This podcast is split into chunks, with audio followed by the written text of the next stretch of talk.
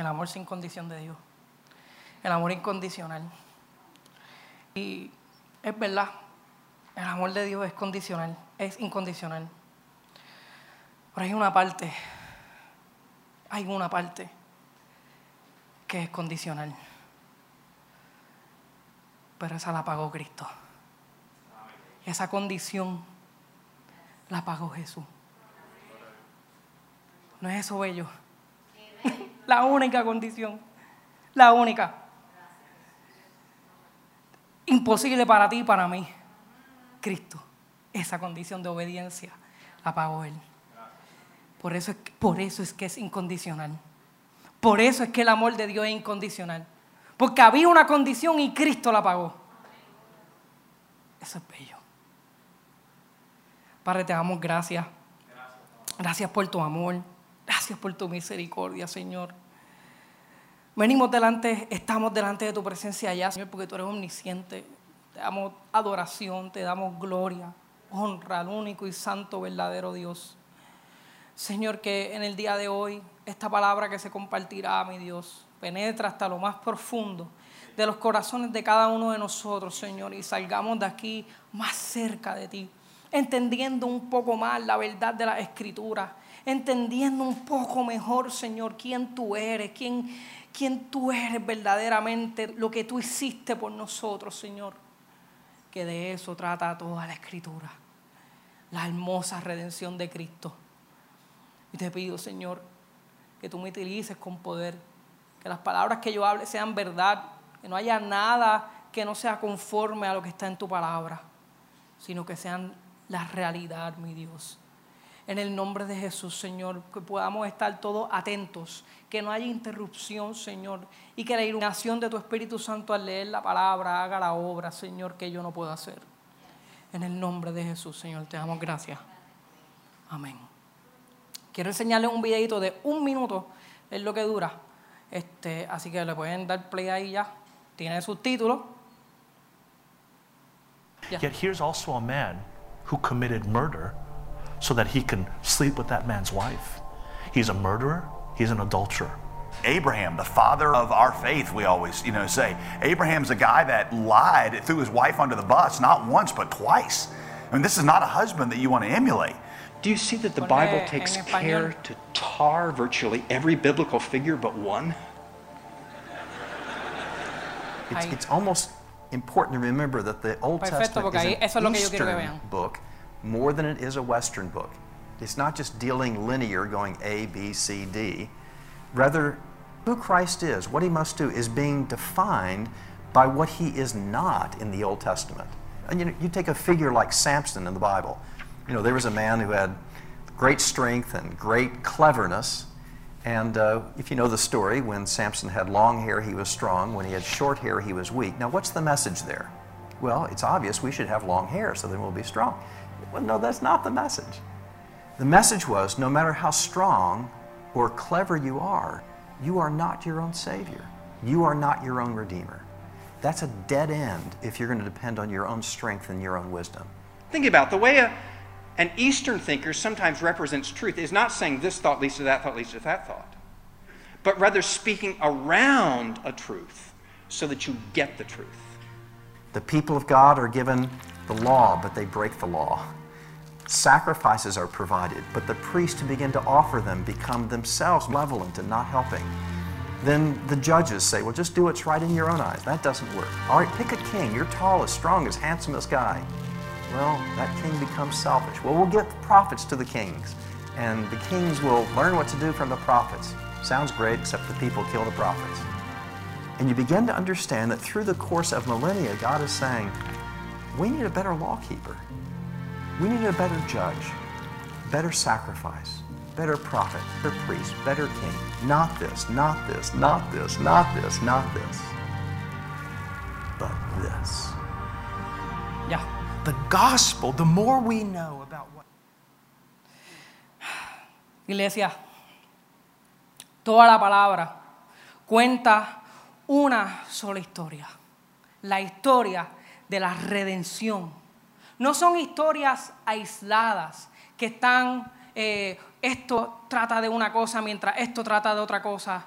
eh, las narrativas del Antiguo Testamento, como las epístolas de Pablo, en los evangelios, las parábolas, todas apuntan solamente a un tema principal, la historia de la redención. La redención de Jesucristo a pecadores inmerecedores. Les voy a leer unos versículos para demostrarles que esto es verdad. Los vamos a leer bien rápido, pero nos vamos a quedar solamente en uno. Solamente quiero que vean cuán cierto, a través de las escrituras, a través de la palabra, cuán cierto es esto, que la Biblia habla solamente como mensaje central la redención de Jesucristo. Y les voy a hablar la verdad, pero para que podamos entender mejor la verdad, yo tengo que también señalarles lo que no es verdad. Y puede ser que diga cosas que quizás tú hayas escuchado o quizás la hayas dicho, o quizás hayas leído y hayas pensado eso. Así que no le puedo decir, no se sientan mal por eso, no. Siéntete mal. Porque ah, en 2 de Corintios, Pablo dice que hay, un hay una manera de entristecerse que lleva a arrepentimiento. Entonces, si yo digo algo aquí, una, algo que no es verdad, para que puedas ver mejor la verdad, y tú dices, wow, yo hice eso, pues está bien, siéntete mal, porque ese, esa tristeza te lleva a un arrepentimiento. Y nos tenemos, todos los días nos levantamos y nuestro caminar es un caminar de constante arrepentimiento, de cambiar nuestra forma de pensar. Así que leemos en Hechos 3:18 en adelante. Dice, pero Dios ha cumplido así lo que anunció de antemano por boca de todos los profetas que su Cristo debería de padecer. Por tanto, arrepentidos y convertidos para que vuestros pecados sean borrados, a fin de que tiempos de refrigerio vengan a la presencia del Señor y Él envía a Jesús, el Cristo designado de antemano para vosotros, a quien el cielo debe recibir hasta el día de la restauración de todas las cosas. Acerca de lo cual Dios habló por boca de sus santos profetas desde tiempo antiguo. Moisés dijo, el Señor Dios os levantará un profeta como yo de vuestros hermanos. A él prestaré atención en todo cuanto os diga. Y sucederá que todo el que no presta atención a aquel profeta será totalmente destruido de entre el pueblo. Y asimismo, todos los profetas que han hablado desde Samuel y sus sucesores en adelante también anunciaron estos días. ¿Ven cómo está diciéndote que todo tiene un tema? Hechos 10:43. De este dan testimonio todos los profetas, de que por su nombre todo el que cree en él recibe perdón de pecado. Está diciendo que los profetas incluso dijeron que que por él había perdón de pecado. Hechos 26, 22 y 23. Así que habiendo recibido ayuda de Dios, continuó hasta este día testificando tanto a pequeños como a grandes, no declarando más que lo que los profetas y Moisés dijeron que sucediera. Y ahí dice lo que ellos dijeron, que el Cristo había de padecer y que por motivo de su resurrección de entre los muertos, él debía ser el primero en proclamar la luz tanto al pueblo judío como a los gentiles. Segunda de Timoteo 3:15 dice, y que desde la niñez has sabido la sagrada escritura. Y mira lo que dice que pueden hacer, las cuales te pueden dar la sabiduría que llega, lleva a la salvación mediante la fe en Cristo Jesús. Te llevan a la sabiduría. Jesús en Juan 5:39 dice, examina a, a los fariseos, les dice, los confronta, dice, examináis la escritura, porque vosotros pensáis que en ellas tenéis vida eterna. Y ellas son las que dan testimonio de mí. Y por último, en Lucas 24, desde el 13, este es el camino de Maús, una de mis historias favoritas. Hermoso. Ya Jesucristo había resucitado y entonces se le va a aparecer a, a dos de sus discípulos. Dice, y es aquí dos de ellos iban al mismo día a una aldea llamada Maús que estaba a 60 estadios de Jerusalén. Próximo. E iban hablando entre sí de todas aquellas cosas que habían acontecido. Sigue. Sucedió que mientras hablaban y discutían entre sí, Jesús mismo se acercó y caminaba con ellos. Mas los ojos de ellos estaban velados para que no le conociesen, no, no, reconocieron a Jesús. Y les dijo, ¿qué pláticas, ¿qué son que tienen entre vosotros mientras camináis? ¿Y por qué estáis tristes? Respondiendo uno de ellos, que se llama Cleófas, le dijo, ¿eres tú el único forastero en Jerusalén que no has sabido las cosas que en ella han acontecido en estos días? Diciéndole a Jesús, ¿tú no sabes lo que pasó? Entonces él les dijo, ¿qué cosa? ¿Qué cosa? Jesús diciendo a ellos que ayer le dijeron, pues te vamos a enseñar qué fue lo que pasó, me parece que tú no sabes. De Jesús Nazareno, que fue un varón profeta, poderoso en obra, en palabra delante de Dios y de todo el pueblo y como le entregaron los principales sacerdotes y nuestros gobernantes a sentencia de muerte y le crucificaron, pero nosotros esperábamos que Él era el que había de redimir a Israel. Ellos estaban esperando y ahora además de todo esto, hoy es ya el tercer día que esto ha acontecido. Y como no hallaron su cuerpo, vinieron diciendo que también habían visto visión de ángeles, quienes dijeron que Él vive. Ya escucharon rumores. Y fueron algunos de los, nuestros al sepulcro y hallaron así como mujer, las mujeres habían dicho. Pero a él no le vieron, él no está por ahí. Entonces él dijo, oh, insensatos, tardos de corazón para creer todo lo que los profetas han dicho. No era necesario que el Cristo padeciera estas cosas y que entrara en su gloria. Y el próximo ahí nos quedamos y comenzando desde Moisés y siguiendo por todos los profetas les declaraba en todas las escrituras lo que de él decían. Amén. El mejor estudio bíblico que jamás antes pudieron haber asistido unas personas de camino, no sé, él empezó a exponer el Antiguo Testamento, que eran las escrituras que ellos tenían, y empezó mira, mira cómo esto trata de mí. Y mira cómo esto apunta hacia mí. Y mira cómo esto es algo que como si fuera un cumplimiento, pero te estoy demostrando que necesitas un mejor rey, un mejor juez, como decía en el video. Y le enseñé un montón, varios versículos, de cómo las escrituras hablan de Él. Entonces, la pregunta es, ¿por qué leemos la Biblia y pensamos que trata de mí. Si está bien claro que no trata de ti. Tú no eres el centro de esta historia. El centro de esta historia es Cristo.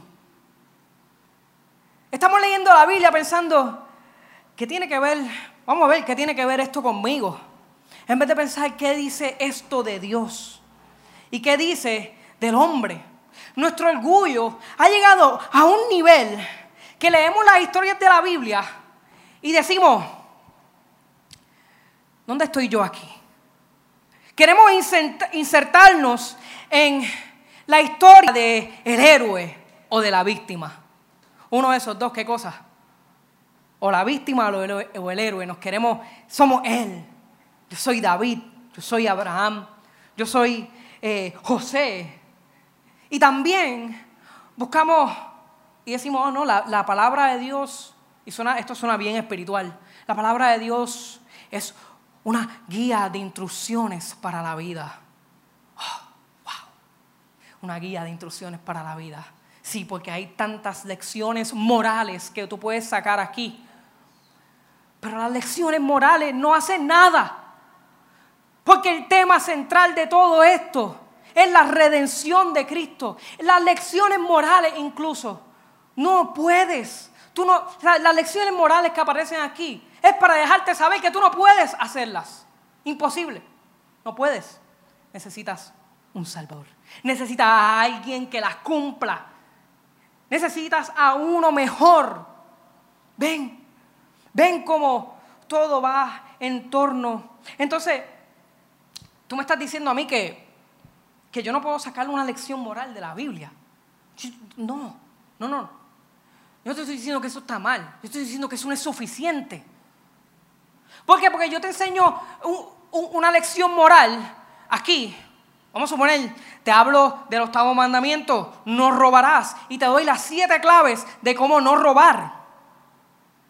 Un judío, un budista, un ateo que esté escuchándome, va a salir de aquí feliz, contento, agradado, qué bueno. me gustó mucho esa palabra que él dijo, porque es verdad, no deberíamos de robar. Pero si yo te digo a ti,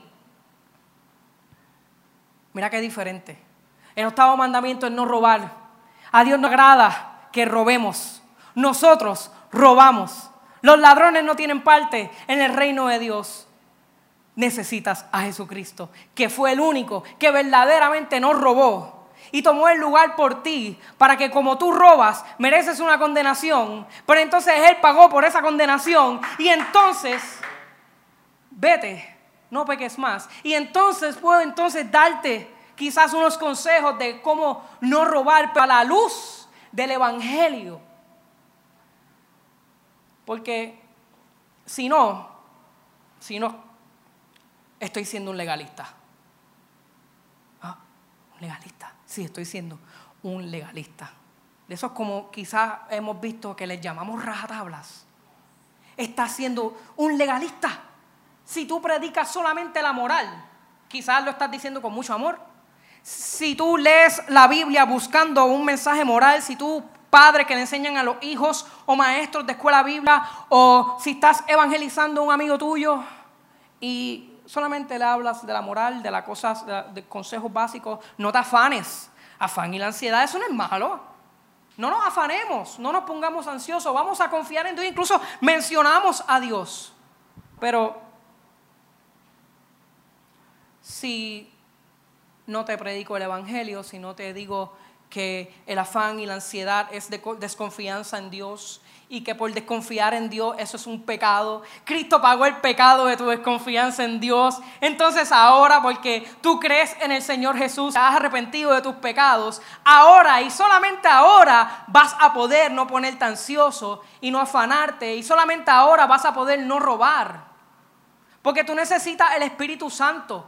Cuando nosotros recibimos al Señor, cuando nosotros nos arrepentimos de nuestros pecados y creemos en Él, solamente ahí es que entra el Espíritu Santo, la regeneración, el nuevo nacimiento, y entonces es la única manera que tú vas a poder no afanarte, porque tú no puedes solo. Quizás vas a disimularlo un poco si, si, no, si eres uno creyente. Puede ser que lo disimule un poquito, pero no te va a salir vivirlo. Puede ser que, que lo disimule, puede ser que incluso te salga, pero en tu corazón no lo estás haciendo para la gloria de Dios. Y adivinen qué, hacer las cosas para la gloria de Dios, cuando no haces las cosas para la gloria de Dios, también es pecado. Y entonces la única manera que te va a salir a hacerlo para la gloria de Dios es naciendo de nuevo. Una obra que solamente el Espíritu Santo la puede hacer. Ven como la moral, ven como los mandatos imperativos, estas órdenes que la Biblia está llena de ellas, los diez mandamientos, las cartas de Pablo, la, primera parte de Pablo siempre son indicativos, siempre son eh, verdades sobre Dios. Y después la otra parte, ok, ahora que tú sabes esta verdad, déjame decirte qué es lo que tú vas a hacer. Como en Corinto que dice, este, no, no demanden a sus hermanos, que había un problema que se estaban demandando entre ellos a, los jueces. Dice, no, no, no se demanden, ustedes son hermanos, pero que a la luz del Evangelio, ven, necesito explicarte todo, incluso un mensaje sobre la oración, un mensaje tan espiritual. Yo necesito decirte, mira, tal, lo necesitas hacer como creyente. Pero necesito recordarte que esa oración tuya solamente es escuchada por el Padre por medio de Jesucristo, gracias a Él. Porque tú oras en el nombre de Jesús y como tú oras en el nombre de Jesús es por los méritos de Él. Si no, no te puede escuchar. En su misericordia quizás, en su gran misericordia te puede escuchar. Pero lo normal es que sea a través de la intercesión de Cristo. Entonces te tengo que hablar, ¿sabes? E incluso un tema así. Entonces la moral no está sola. Si predico solamente moral, si leo la Biblia para buscar consejos básicos, puertas, eh, claves, eh, y abro aquí y busco una guía de la vida, consejos prácticos, son muy buenos. Pero si yo no he nacido de nuevo, yo no voy a poder cumplir ninguno, ninguno. Lo puedo disimular, puede ser que por un tiempo, pero ninguno, ninguno. Te lo prometo que ninguno. Necesitas la obra regeneradora del Espíritu Santo. Y por eso, por eso es, ese es el mensaje central de la Escritura. no un mensaje moral. Es un mensaje que tú no puedes cumplir eso, tú necesitas un Salvador, ese Salvador te salva, tú te arrepientes y eh, eh, antes de tu, ¿verdad? Todo eso, Cristo, el Espíritu Santo abre tu ojo, te regenera, te hace nacer de nuevo y entonces así tú vas a poder cumplir cayendo, vas a caer un montón, vas a tropezar, pero va a ser como dos pasos para adelante y uno para atrás. Pero el Espíritu Santo está trabajando desde el día en que tú dijiste que sí, hasta el último día de tu vida. Él va perfeccionando la obra. Entonces, hay otro problema. Y este será el enfoque mayor. Tomamos las narrativas del Antiguo Testamento y las aislamos como si fueran pequeñas historias que no tienen que ver una con la otra. Leemos la Biblia, por ejemplo, y tomamos el Génesis, la creación. La tierra estaba desordenada y vacía. Y Dios comenzó a crear y dijo que se haga la luz. Entonces tú, en medio de las tinieblas y tu desorden, puedes crear porque, porque tú eres el arquitecto de tu propósito y tú tienes la genética de Dios. Y tú puedes crear. Y ahí no dice eso. Lo convertiste sobre ti. Cambiaste la historia. Lo hiciste centrado en ti. Leemos a Noé. Y se trata de que, oye, se van a burlar de ti, de que en medio de las tormentas, aún las tormentas que Dios envía, Dios te va a flotar y te va a mantener. Y tú eres Noé y lo convertiste sobre ti. Leemos Abraham sacrificando a Isaac. Y este es bien espiritual. Y decimos, mira cómo Abraham iba a sacrificar a Isaac. Tú eres Abraham, tienes que sacrificar tu, ponle lo que tú quieras, tu ídolo, tu, tu, tu proceso, tu, las cosas, los sueños, las metas. Suena bien espiritual, pero, pero lo convertiste sobre ti. Y eh, no, no es, acuérdate, eh, no es que está mal, es que no es suficiente. ¿Sabes por qué? Porque ese sacrificio tú no lo puedes hacer. No te sale. Necesitas a alguien que hizo un sacrificio mayor. Ese es el sacrificio. Entonces Abraham sacrificando a Isaac está demostrándote mega palpable. El padre va a sacrificar al hijo por los pecados del mundo. Por eso lo detiene. Hasta ahí. Ya.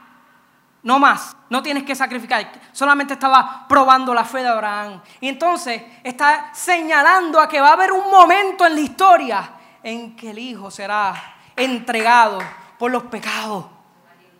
Espérate, Nomo, pero me estás diciendo, no, no, no, que todo lo puedo en Cristo que me fortalece. O, somos más que vencedores, pero ¿qué, y qué de eso? Yo te voy a leer esa parte. Romanos 8. ¿Qué pues diremos a esto?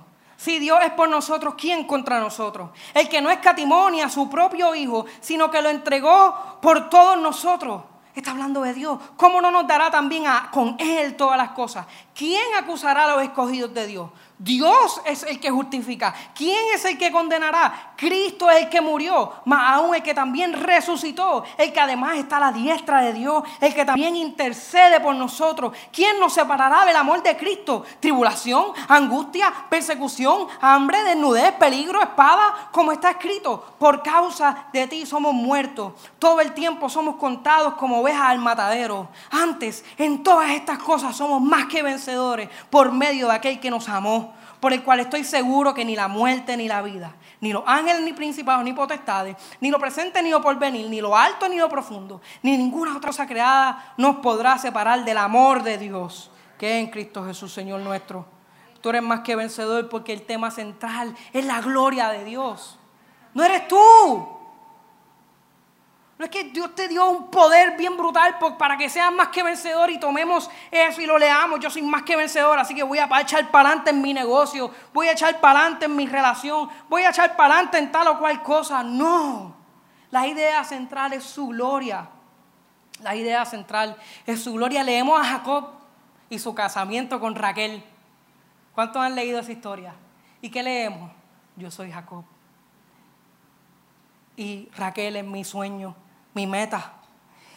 Y ahora, aunque yo he esperado por tanto tiempo, Jacob esperó siete años, voy a recibir la promesa porque llevo mucho tiempo fielmente esperando y Dios me va a posicionar. Lo volviste a convertir sobre ti. Lo volviste a convertir sobre ti. José en Egipto, a él lo traicionan. A ti también te traicionan. ¿Y qué pasó con José? Pues lo pusieron en una posición que terminó siendo eh, el, debajo de Faraón el que mandaba. Y, Dios te va a posicionar a ti, porque a ti también te han traicionado. Y, y Judas, Judas traicionó a Jesús, y como Judas traicionó a Jesús, te atreves, si lo has hecho, perdón, es tiempo de arrepentirnos. Y te pones como si tú fueras Jesús. Y Judas te traicionó, y todos necesitamos un Judas. Porque son los que te catapultan, porque son la gente que habla mal de ti te van a traicionar. Pero gracias a ellos Dios te va a poner en alto. Lo volviste a convertir sobre ti. Sansón, ya vieron el video. No se trata de tener pelo largo. No se trata de esa fuerza, se trata de que tú no tienes la fuerza. Al final Sansón falló, terminó mal. Y todos los jueces de la misma forma. Ruth, el libro de Ruth lo brinca. Ese lo brinca porque ahí no hay tanta cosa sobrenatural y eso es más para matrimonio. Y no nos damos cuenta que Ruth tiene una de las historias más hermosas que apuntan a la redención de Cristo. Vos redime legalmente a Ruth, una forastera que no merece nada porque no es parte de Israel. ¿No te suena eso a algo? ¿No te suena a que tú eres el forastero? Y Cristo te redime legalmente, no puedes ver cómo apunta a Cristo. Y para colmo, Ruth es la bisabuela de David. ¿Y quién es David? ¿Yo? No, no. No, no, sí, porque es que David fue escogido entre los más pequeños e insignificantes de sus hermanos y yo soy así. Eh, la gente no me mira, trabajo bien fuerte sin que nadie me vea y eso significa que Dios me va a posicionar. Lo volviste a convertir sobre ti. Lo volvimos a convertir sobre nosotros. Y no nos damos cuenta porque esta retórica, esta enseñanza, eh, está escondida con ámate a ti mismo, valórate a ti mismo. Y entonces, ¿cómo, voy a, ¿cómo podemos hablar en contra de eso? Porque rápido podemos decir, ah, pero entonces estás diciendo que no te puedes valorar. Estás diciendo que no nos deberíamos de amar a nosotros mismos. ¿Ves? Porque lo esconden de una forma piadosa y bonita para que no puedas contradecirlo, para que no puedas decir eso no es verdad. Pero ¿qué pasa? Eso está escondido detrás de un espíritu altivo. Eso es altivez. Eso es amor a sí mismo, del, otro, del que Pablo nos advierte en Timoteo, que dice que vendrán los días que donde falsos maestros y falsos profetas hablarán de sí mismos y serán amadores de sí mismos. Entonces tomamos a David y Goliat, la cúspide del Antiguo Testamento en este tipo de, de pensamiento y de historia, y hacemos que trate de mí porque yo soy David, que Dios está conmigo. Y Goliat es, nos ponemos bien creativos. Goliat es el miedo, el trabajo, una persona, un obstáculo, tu montaña, la droga, la ansiedad. Goliat es un montón de cosas. Lo volviste a convertir sobre ti. Y Jesús dijo que declaraban todas las escrituras lo que de él decían. No es suficiente. Tú puedes sacar una lección práctica de esto. Vamos, claro, imitar la fe de David. Claro que sí, tú puedes imitar la fe que tuvo David. ¿Por qué no? Pero lo que yo te estoy diciendo es que no es suficiente cuando lo leemos de esta forma, cuando les enseñamos a, a nuestros hijos de esa forma, o cuando eh, los maestros de los niños les enseñamos. Es, no está mal, pero no es suficiente. ¿Por qué? Simplemente piensa esto. Yo leo de esta forma, o le enseño a alguien de esta forma, o hablo con alguien de esta forma. Si fuera un judío, un budista, un, otra religión, ¿saldrá alegre, igual, conforme, contento con esto que yo estoy diciendo, o saldrá, espérate, no, eso no me gustó porque tú estás diciendo que Cristo es el único camino y la verdad y la vida, y estás diciendo que mi religión está mal. Pues si yo te hablo de, moral y de, esto, de este tipo de mensajes, este tipo de retórica, tú vas a salir pompeado. Tú vas a salir pompeadísimo, pero bien lejos de Dios. Incluso sales confiando en Dios, pero si no eres creyente, a ti no te sale hacer eso. Hubo uno que confió por ti mejor. Y a ese es el que tienes que acudir para que entonces puedas confiar en Dios. ¿Ve? ¿Saben? Eh, este problema tiene un nombre. ¿Lo sabían? Tiene un nombre. Se llama, y acuérdense, les necesito decir esta parte para entonces poder decir la verdad, porque si digo la verdad solamente, me van a decir amén, me van a decir que eso es verdad, pero quizás no veas el panorama completo del problema de este tipo de pensamiento. Este tipo de pensamiento tiene un nombre, se llama deísmo moralizante terapéutico. Deísmo moralizante terapéutico. Deísmo de Dios, moralizante de moral y terapéutico de terapia. Leemos la Biblia y nos insertamos en la historia del héroe y le sacamos principios terapéuticos y morales sin Cristo.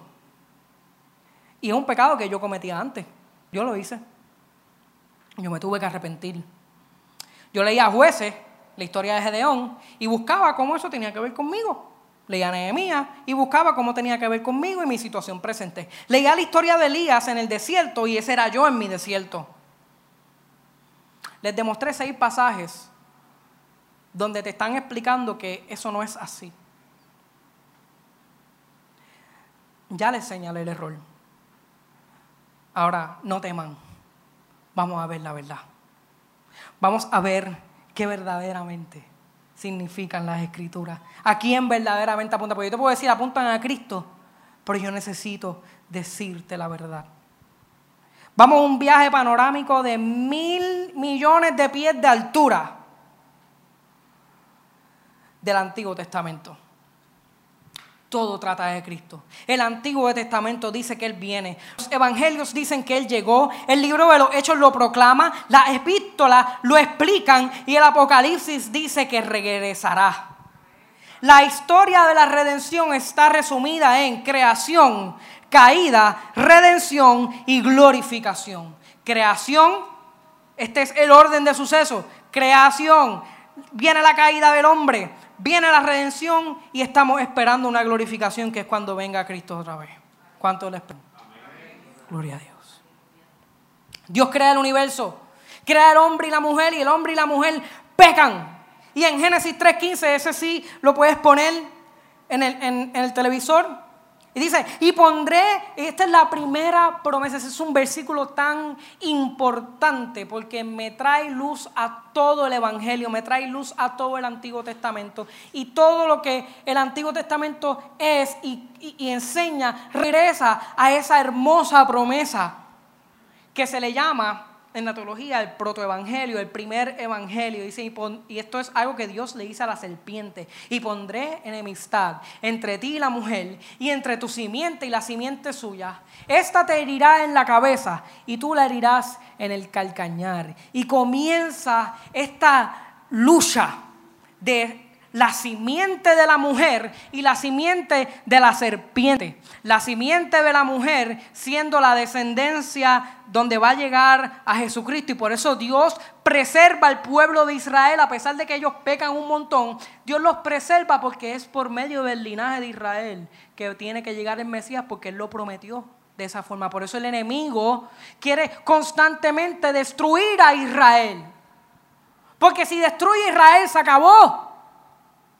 Se echabó el plan. ¿Lo ves? Es la simiente, la descendencia, y hay una promesa. Y es por medio de esa, de esa descendencia que comienza incluso a cumplirse cosas parciales de esto. Vemos momentos donde, por ejemplo, Caín y Abel, Caín mata a Abel, pues vemos que la simiente de la serpiente ahí le, le dio pero se levanta un descendiente, Set. Entonces así, todo el tiempo, Noé. ¿Qué trata Noé? ¿A qué apunta Noé? El mundo lleno de pecado, Dios santo y justo no tolera el pecado, justamente porque es lo que merecen, los condena, pero tiene gracia y misericordia con una persona y su familia. ¿Acaso eso no es el Evangelio? ¿Acaso eso no es la redención? Que tiene misericordia de unos que no merecían tener misericordia y los salva de una ira que venía del Dios mismo. ¿Acaso eso no es lo que hizo Cristo? Se acabó entonces. La simiente de la mujer ganó, porque se destruyó ya, todos. Y Noé es la simiente de la mujer, eso que se acabó. No, porque Noé pecó. Así que no. Esto es solamente un cumplimiento parcial de lo que va a pasar luego viene un mejor Noé.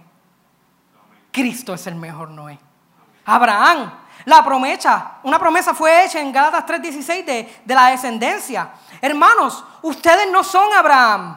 Dios no te hizo ninguna promesa de que tus generaciones serán bendecidas. Eso fue Abraham y estaba hablando de Cristo que por medio de su linaje iba a llegar el Salvador. Y ya les dije que Abraham iba a sacrificar a Isaac y les dije cómo apunta a Jesucristo. José en Egipto, Dios utilizando un hombre para preservar a un pueblo completo. Número uno, porque como ya les dije, de ahí viene la descendencia y la simiente. Y Jesús preservará a su iglesia. Las puertas del Hade no prevalecerán contra la iglesia. ¿Por qué? Lo vemos que José, Dios a través de José, preservando un pueblo entero, salvándolo, a través que puede sacar una lección, claro que sí, de que, mira, el plan que tenía Dios con José era un plan que al principio sufrió, pero después le fue bien. Pues mira, ¿sabes qué? Dios es tan soberano que puede ser que en el proceso que tú estés ahora, Dios esté planificando todo esto para que luego estés mejor pero siempre va a ser a la luz del Evangelio. Porque si digo eso nada más, soy un legalista. Moisés, aquí llega la ley, el sistema sacrificial y la instalación del reino de Israel. La ley, diez mandamientos a la luz del Nuevo Testamento, vemos que la ley, ¿qué significa? Te está diciendo que tú no puedes, ese es el punto de la ley. La ley es perfecta, pero el punto de la ley es demostrarte que tú no puedes cumplirla y necesitas un Salvador. Y asimismo con la instalación del reino de Israel me está apuntando a que Cristo va a instalar un reino mejor. Cristo es el mejor Moisés. Jueces, un libro lleno de pecados horribles. Por eso lo brincamos, porque nos incomoda, no nos gusta. Es un libro lleno, lleno, lleno de mucho, mucho mucho pecado, mucha transgresión, mucha desobediencia a Dios. Y es Dios constantemente levantando un juez, redimiendo, otra vez redimiendo al pueblo de Israel. Y otra vez caen y pecan, incluso ese juez cae y peca. Que te está diciendo, necesitas un mejor juez. Ellos no pueden salvarte por completo. Incluso el tema central de jueces lo vemos en, en jueces 17.6, que dice, en aquellos días no había rey en Israel. Cada uno hacía lo que bien le parecía. ¿No se parece eso a hoy en día? Cada uno hace lo que bien le parece. Eso es lo que estamos viviendo todavía hoy. Así que nada ha cambiado. Todos estamos haciendo lo que nosotros queramos.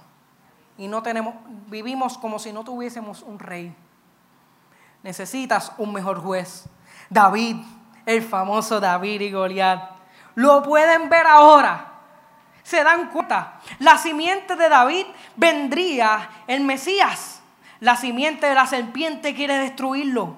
Este momento es crucial.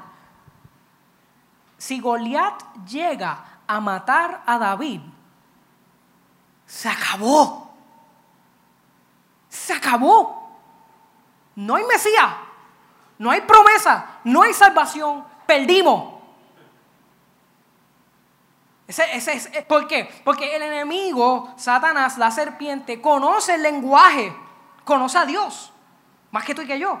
Por eso cuando él, él, él dice eh, en Génesis 13:15, lo de, que de la simiente de la mujer y la simiente de la serpiente, él, él- él entendió, yo tengo que destruir la- esa simiente antes de que llegue el Mesías. Voy a destruir a David. Por eso es que pasa ese milagro que le da la piedra y lo mata de una. Es un milagro. ¿Pero qué? Que David es Cristo. Goliat es el pecado. Tú eres el pueblo amedrentado allá atrás, asustado, que no sabe qué hacer, que le tiemblan las piernas, que no se atreve, que no puede. Ese eres tú. Ese soy yo. Ven, ven como todo, todo, todo apunta. Reyes, simplemente después de David y Salomón, mira, eso empieza a decaer en picada, una idolatría, se divide el reino, ellos establecen su propio templo desobedeciendo a Dios cuando se suponía que fuera un lugar que el, que había establecido y en ese tiempo no es como ahora, estaban desobedeciendo, se ponen a adorar ídolos. ¿Y qué te está diciendo? Necesitas un mejor rey. Necesitas un mejor juez. Necesitas. Job. ¿Qué pasa en Job? Al final de Job, él intercede por sus amigos. Dios lo manda a interceder por sus amigos que estaban este, blasfemando casi el nombre de Dios, diciéndole a, Job que como él pecó, es que a ti te están pasando cosas malas. Y tú puedes decirlo, claro que sí, tú puedes leer, interpretar y decir, contramano, yo leo Job y veo las cosas malas que le están pasando.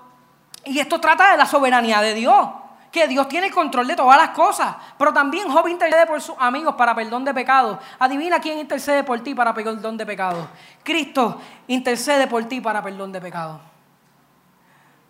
Y también Job, en, al principio, él dice, si tan solo hubiese un mediador entre Dios y los hombres para yo poder acudir a él. Ese versículo, dices, wow, él está clamando por un mediador y ese mediador tú lo tienes. Yo lo tengo. ¿Saben qué? Vamos al Salmo 23. Ahora, sí, ponme en el televisor, porque este no lo sabemos de memoria. Jehová es mi pastor, nada me faltará. Oye, eso trata de mí, próximo. A mí, yo. Próximo versículo. 23, 2. En lugares de delicados pastos me hará descansar. Qué rico. Junto a aguas de reposo me pastoreará, me va a guiar. Qué bueno es Dios conmigo, porque yo me lo merezco. Confortará mi alma, me guiará por sendas de justicia. Pero ¿por qué, hermanos? Porque tú eres bien chévere. Porque tú eres bien obediente. Porque tú eres el mejor. No por amor de su nombre. ¿No es eso mejor? ¿No, ¿no es eso mejor? ¿Tú prefieres que diga por amor a ti? ¿O tú prefieres que diga por amor de su nombre? Aquel que es inmutable, que no cambia, el Dios todopoderoso, santo, justo, bueno, verdadero, misericordioso, amor, lleno de gracia y de verdad omnipotente, omnipresente, omnisciente, eterno, por amor de Él mismo. Eso es mucho más poderoso, eso es mucho más confiable que por amor a mí mismo. Y muchas veces Dios le advierte incluso a Israel, hey, hey, hey, yo estoy haciendo esto con ustedes, pero no se crean que es porque ustedes son una gente bien buena, porque ustedes son igual de pecadores que los paganos que yo estoy usando ustedes para destruir. Yo lo que estoy haciendo esto es por gloria mía, por amor a mi nombre, para yo glorificarme y que la gente vea quién soy yo y porque por medio de ustedes yo voy a levantar al Mesías. Israel era igual de pecador que los paganos y él le hace esa advertencia. No se crezcan, que no es porque ustedes son los mejores. Los profetas, todos anuncian al Mesías, anuncian el juicio de Dios y la necesidad de un Salvador. Pero los profetas los matan. Leemos Ezequiel 37, el valle de los huesos secos, y decimos, háblale a los huesos secos tu vida, háblale a, a, ponle lo que tú quieras, Háblale a tu proceso, háblale a tu tormenta, háblale a esto, a aquello. Y Ezequiel 37. La mano de Jehová vino sobre mí y me llevó en el espíritu de Jehová y me puso en medio de un valle que estaba lleno de huesos y me hizo pasar cerca de ellos por todo en derredor. Y he aquí que eran muchísimos sobre la faz del campo y por cierto secos en gran manera. Y me dijo, hijo de hombre, ¿vivirán estos huesos? Y dije, Señor Jehová, tú lo sabes. Me dijo entonces, profetiza sobre estos huesos y dile, huesos secos, oíd palabra de Jehová. Así ha dicho Jehová el Señor a estos huesos. He aquí yo hago entrar espíritu en vosotros y viviréis. Escucha bien, espíritu en vosotros y viviréis. Y pondré tendones en vosotros. Y la cosa es que se cumple, se, los huesos se, se, reviven todos los tendones, la carne, todo. Y después le profetiza y le manda a decir que, que entre el espíritu. Pero miren cómo termina.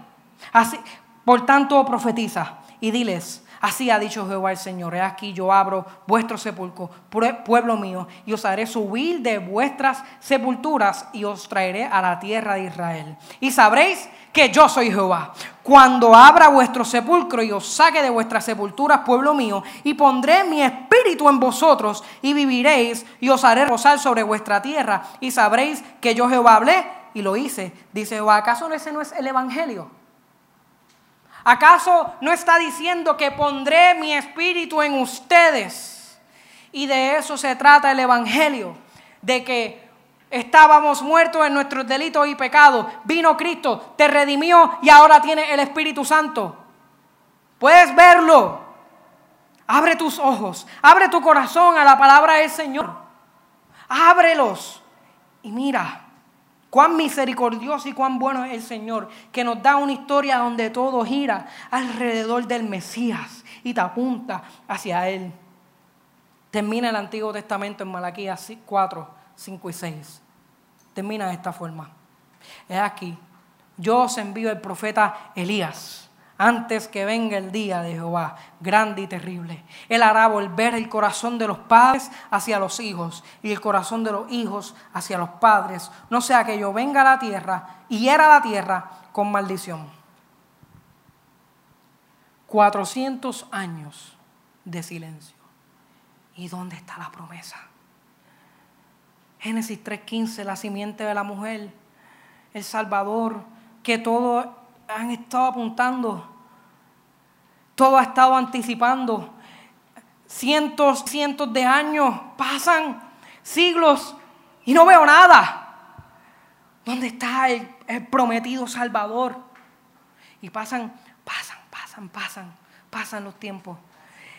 Roma invade, Israel está, ahora pertenece a Roma y un montón de cosas pasan. Y de momento, Lucas 1.13.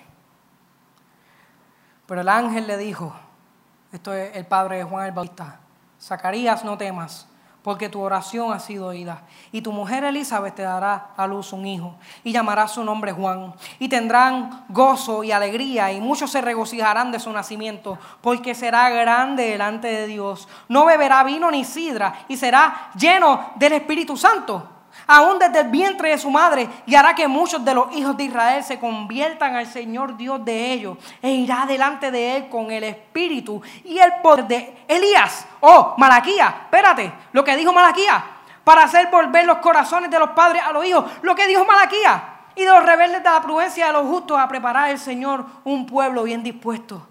Y empezaron. ¿Acaso será este el momento que estamos esperando? Lucas 1, 31 y 32. Y ahora concebirás, le dice a María, en tu vientre y dará a luz un hijo. Y llamará su nombre Jesús. Él será grande y será llamado Hijo del Altísimo. El Señor Dios le dará el trono de David, su padre, y reinará sobre la casa de Jacob para siempre, y su reino no tendrá fin. Llegó el momento Llegó el momento, iglesia. Llegó el momento que han estado esperando desde Génesis 3, versículo 15, la simiente de la mujer. Llegó ese momento donde por fin aplastará la serpiente. Llegó el momento donde el pecado ya no va a tener parte ni suerte sobre la vida de las personas. Llegó el momento tan esperado. Israel esperaba a un líder geopolítico, pero era algo mayor. Era el Salvador del mundo. Lo puedes ver como el Antiguo Testamento tan hermosamente señala a una salvación, a una redención. Por eso Jesús en Getsemaní dice, pasa de mí esta copa y suda gotas de sangre. ¿Por qué? Porque estaba preparándose para recibir la justa ira de Dios que pertenecía a un pecador como yo, pero él la iba a tomar ese trago tan amargo del pecado del mundo iba a ser transmitido hacia él. Por eso al final en la cruz que Jesús dice, consumado es. Consumado es. Ya me tragué todo. Me tragué toda esa copa. Finish. Terminé y ahí, ¿qué dice? Entregó su espíritu. Puedes verlo. Puedes verlo, iglesia. Cristo es el centro de toda la Biblia. Yo no. La Biblia habla de una redención. Jesús resucita. Jesús resucita. Y con su resurrección demuestra que todo lo que él dijo de sí mismo es verdad. Todo lo que el Antiguo Testamento dijo de él mismo es verdad. Si no hubiese resurrección, vana es nuestra fe, dice Pablo. Lo puedes ver, iglesia. Jesús resucitó. Y eso es razón de regocijo. Eso es razón de gozo. Porque lo hizo por ti. Por último, Jesús en hechos es proclamado. Es la predicación del Evangelio a las naciones. Mientras el Antiguo Testamento se, trata de ven y ve, el Nuevo Testamento se trata de ve y di. Ahora te toca a ti. Has creído en el Señor. Ya puedes cumplir la moral. Ya viste cómo Cristo está en todo. Entonces, ahora vas y dices. Ahora vas y dices le dices a todos que en Cristo Jesús hay perdón de pecado. Ahora puedes proclamarle a tus hijos el Evangelio. Valórate. Nos enseñan que le digamos a nuestros hijos que no está mal. ¿Ven lo que digo? Está escondido esa, esa altivez. Mira, les voy a leer algo. Esto es una bloguera se llama ella Mamá Responde. Y ella dice esto, recuerda a tus hijos que la magia es creer en ti mismo. Si pueden hacer eso, pueden hacer cualquier cosa. Pero después ella dice, el yoísmo. Hace al yo Dios. Y hace que el propósito de la vida sea llegar a nuestro mayor potencial el yoísmo o el egoísmo es tan grande, parte de nuestra cultura, que ya ni siquiera lo cuestionamos. Muchas veces se esconde detrás de la sombra de la autoestima y el valor propio, porque en realidad es tan malo que quiero satisfacer mis deseos. Sin embargo, aquellos que se llenan solo de sí mismos finalmente quedan vacíos. Parte de lo que significa ser cristiano es decir, Jesús está por encima de mí. Es más fácil decir Jesús está por encima de todas las cosas que decir Jesús está por encima de mí. Porque el segundo es personal y significa el sacrificio de nuestra autonomía. Creer en uno mismo y sus propias fuerzas solo lleva al pecado, dolor y muerte. Entonces, ¿cuál es el antídoto contra el yoísmo y el egoísmo? La adoración. Al creer que Él está por encima de ti, tus deseos, tus decisiones se conforman a su voluntad. Porque reconoces que Jesús es mejor que cualquier otra cosa y Rey de reyes y Señor de señores. Y entonces ella arregla el primer, lo primero que dijo, diciendo, recuérdale a tus hijos que creer en Dios es lo mejor. Es mucho mejor. Valórate, pero a la luz de Cristo. Ámate a ti mismo, pero a la luz del Evangelio. ¿Ves? ¿Ves? ¿Ves? ¿Ves cómo cambia? Pues si lo dejo ahí es legalismo. Por último, las epístolas explican el Evangelio completo, más profundo. Y entonces el Apocalipsis nos dice que Él llega, llegará, Él vendrá, iglesia. Vuelva a poner ahí Lucas, 20, Lucas 24, versículo 27, y con esto terminamos, iglesia, se pueden poner de pie. Lucas 27. Y comenzando desde Moisés, por todos los profetas les declaraba en las escrituras lo que de él decían. 28. Llegaron a la aldea donde iban y él hizo como que iba más lejos. Continúa. Mas ellos le obligaron a quedarse diciendo, quédate con nosotros porque se hace tarde y el día ya ha declinado. Entró pues a quedarse con ellos. Y aconteció que estando sentado con ellos a la mesa, tomó el pan y lo bendijo y lo partió y les dio. Ajá, ¿y qué pasa ahí? Entonces, acuérdense que ellos no reconocían a Jesús. Entonces le fueron abiertos los ojos y le reconocieron, mas él desapareció de su vista. Fum, desapareció, ya no está. Pero mira qué hermoso esto. Mira qué bello. Y se decían uno al otro. No ardía nuestro corazón en nosotros mientras nos hablaba en el camino, cuando nos abría la escritura. Está ardiendo tu corazón. Está ardiendo tu corazón mientras yo te explicaba el Antiguo Testamento. Ardía tu corazón. Estaba ardiendo tu corazón por Cristo. Mientras yo te decía, mira cómo Cristo está en todo el Antiguo Testamento, porque eso era lo que pasaba con ellos. El corazón de ellos ardía mientras Cristo le explicaba y le exponía la escritura. Mira, yo estoy aquí, mírame acá. Esto significa que yo voy a sufrir. Puedes verlo ahora. Arde tu corazón por la palabra. Arde tu corazón por Cristo. O arde tu corazón cuando te hablan la motivación de que trata de ti. Arde tu corazón ahí o arde tu corazón cuando trata de Jesucristo. Arde tu corazón cuando te hablan de que eres un vencedor. Dios te va a posicionar. O habla, arde tu corazón cuando te dicen que Cristo es Señor sobre todas las cosas. Iglesia,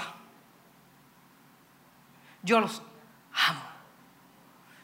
Yo los amo. Y esta es la verdad más gloriosa que yo les puedo comunicar. Miren, esto era un hombre muy dotado, profesional y muy diestro en el ajedrez. Era un duro. Y él va para un museo. Y en este museo hay una pintura que se llama Jaque Mate. ¿Cuántos saben de ajedrez? Jaque Mate. Se acabó, ganó. Y es un hombre sentado jugando ajedrez con Satanás. Pero Satanás ilustraba así con los cuernos y todo eso. Y él así, atribulado. ¿Por qué? Porque ya le hizo la movida. Por eso se llama jaque mate. Y este jugador profesional de ajedrez estuvo horas mirando y estudiando el cuadro. Mirando y estudiándolo muy, muy cuidadosamente. Y mirando las fichas. Y entonces se da cuenta se da cuenta que hay una movida que puede hacer. Y le dice al cuadro, hey, tú puedes hacer una movida, hay algo que puedes hacer, míralo. Y dice, ay, qué tonto. El cuadro no me escucha. Él no me puede escuchar. Pero ustedes sí me pueden escuchar. Miren, hay una movida que puedes hacer. El diablo te puede tener en jaque mate. Pero hay una movida que yo les estoy diciendo desde el principio de esta predicación, que hay una movida que tú puedes hacer. Y ustedes no son un cuadro. Ustedes son gente viva que está escuchando y atendiendo este mensaje. Hay una movida que puedes hacer. Y esa movida es creer en Jesucristo para perdón de pecados. Es la única manera. Dijo él, yo soy el camino, la verdad y la vida. Nadie viene al Padre si no es por Él. Hay una movida que puede hacer iglesia. Pueden pasar los que van a cantar, los músicos, pueden pasar aquí al frente. Iglesia, iglesia. Quizás erróneamente hemos hecho esto. Hemos tomado la palabra y la hemos tratado de nosotros. Yo lo hice, yo lo hacía, yo leía, o quizás escuchaste, o quizás incluso le hablaste a alguien de esta forma. Es tiempo de que nos arrepintamos. Ya sea que eres creyente de mucho tiempo, o ya sea que eres nuevo, o ya sea que nunca lo hayas hecho, es tiempo de que nos arrepintamos y le pidamos perdón al Señor porque su santa palabra ha sido utilizada de una forma tan errónea. Señor, perdónanos. Perdónanos Dios por convertir la palabra a que trate sobre mí. Qué tonto soy, como si yo fuera el centro. Perdónanos, Señor. Ayúdanos, Espíritu Santo, porque quizás algunos de nosotros estemos, pero espérate, y ahora voy a hacer todo lo que yo creí sobre esto. Ayúdanos, Espíritu Santo, a poder ser iluminado y entender la Escritura. Ayúdanos, Espíritu Santo, predicadores futuros que están aquí, ayúdanos a predicar tu palabra correctamente. Evangelistas, personas que le hablan a otros, ayúdanos a predicar tu palabra correctamente. Ayúdanos, Señor, los maestros de niños, Señor. Ayúdanos a poder que cada lección pequeña por tan, por tan pequeña que sea, por tan a niños de tres años quizás que sea, que podamos apuntarle a Jesucristo siempre. No importa el tipo de elección, pero que podamos regresar a la cruz de Cristo. Aunque parezca que estemos repitiendo lo mismo, es imposible. Es imposible repetir lo mismo. Pablo en todas, en todas sus cartas lo que hace es exponer el Evangelio y todas sus cartas hablan diferente. Así que es una mentira pensar que, ah, pues entonces siempre voy a estar hablando de lo mismo. No, Señor, ayúdanos a, a no pensar de esa manera. Hay mil maneras. Hay mil maneras. Señor, ten misericordia de nosotros. Cambia nuestra forma de pensar. Sin ti no podemos, no podemos, no podemos. No podemos. Entiende, iglesia. Entiende, cristiano. Entiende, visita, que tú no puedes. Necesitas a un Salvador, necesitas la llenura de su Espíritu, que es la que te ayuda a que puedas. Enséñanos, Dios, a tener un tiempo para escudriñar verdaderamente tu palabra.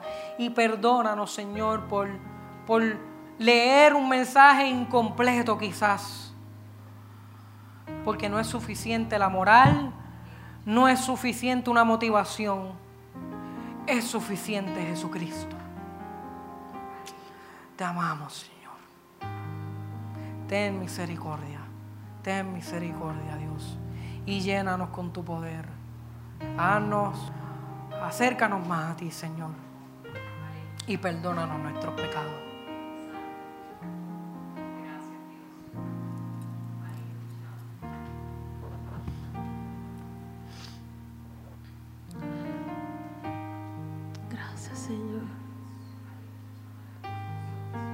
Aprovechar este momento, inclinamos nuestro rostro.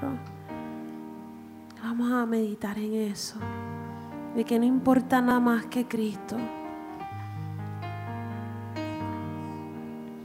Y que nos perdones, papá, por pensar en nosotros más allá.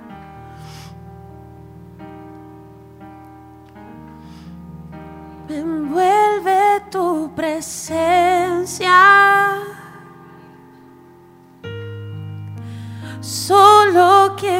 Estar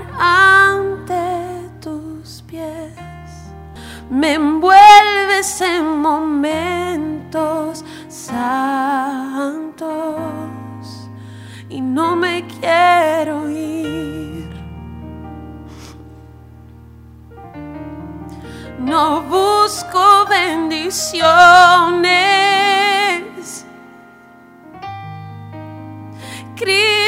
No me debes nada a mí más de lo que tú puedas hacer.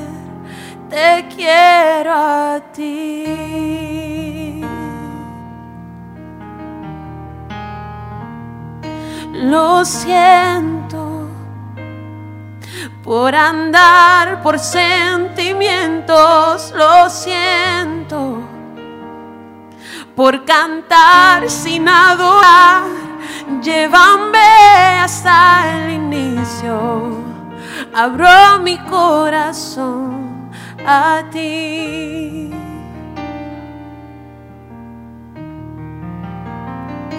Lo siento por pensar lo mío primero, lo siento. Por olvidar que bastas tú, llévame hasta el inicio. Abro mi corazón a ti, a ti, a ti, a ti me envuelve tu presencia.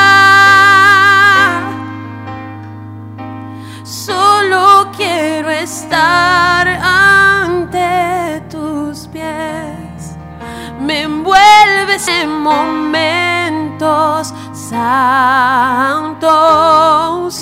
y no me quiero ir. Y no me quiero ir no busco bendiciones.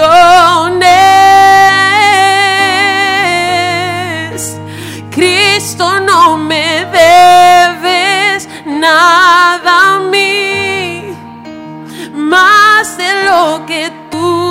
puedas hacer.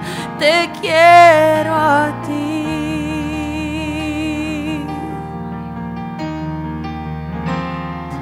Lo siento por buscar lo mío primero, lo siento por olvidar que bastas tú y llévame hasta el inicio. Abro mi corazón a ti, Señor. Yo lo siento por andar por sentimientos, lo siento. Por cantar sin adorar y llévame hasta el inicio. Abro mi corazón a ti. Quisiera que, que todos juntitos le dijéramos. Nada más nada más, nada bastará. Te quiero a ti, nada más, nada más, nada bastará. Te quiero a ti, nada más, nada más nada bastará. Te quiero a ti, nada más, Señor, nada más, nada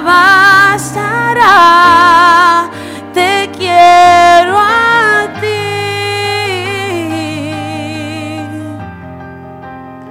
te quiero a ti, Jesús. te quiero a ti. Nada más, nada bastará.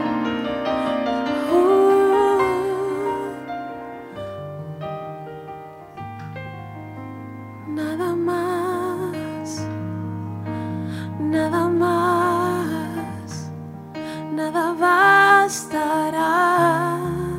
Te quiero a ti nada más, nada más, nada bastará.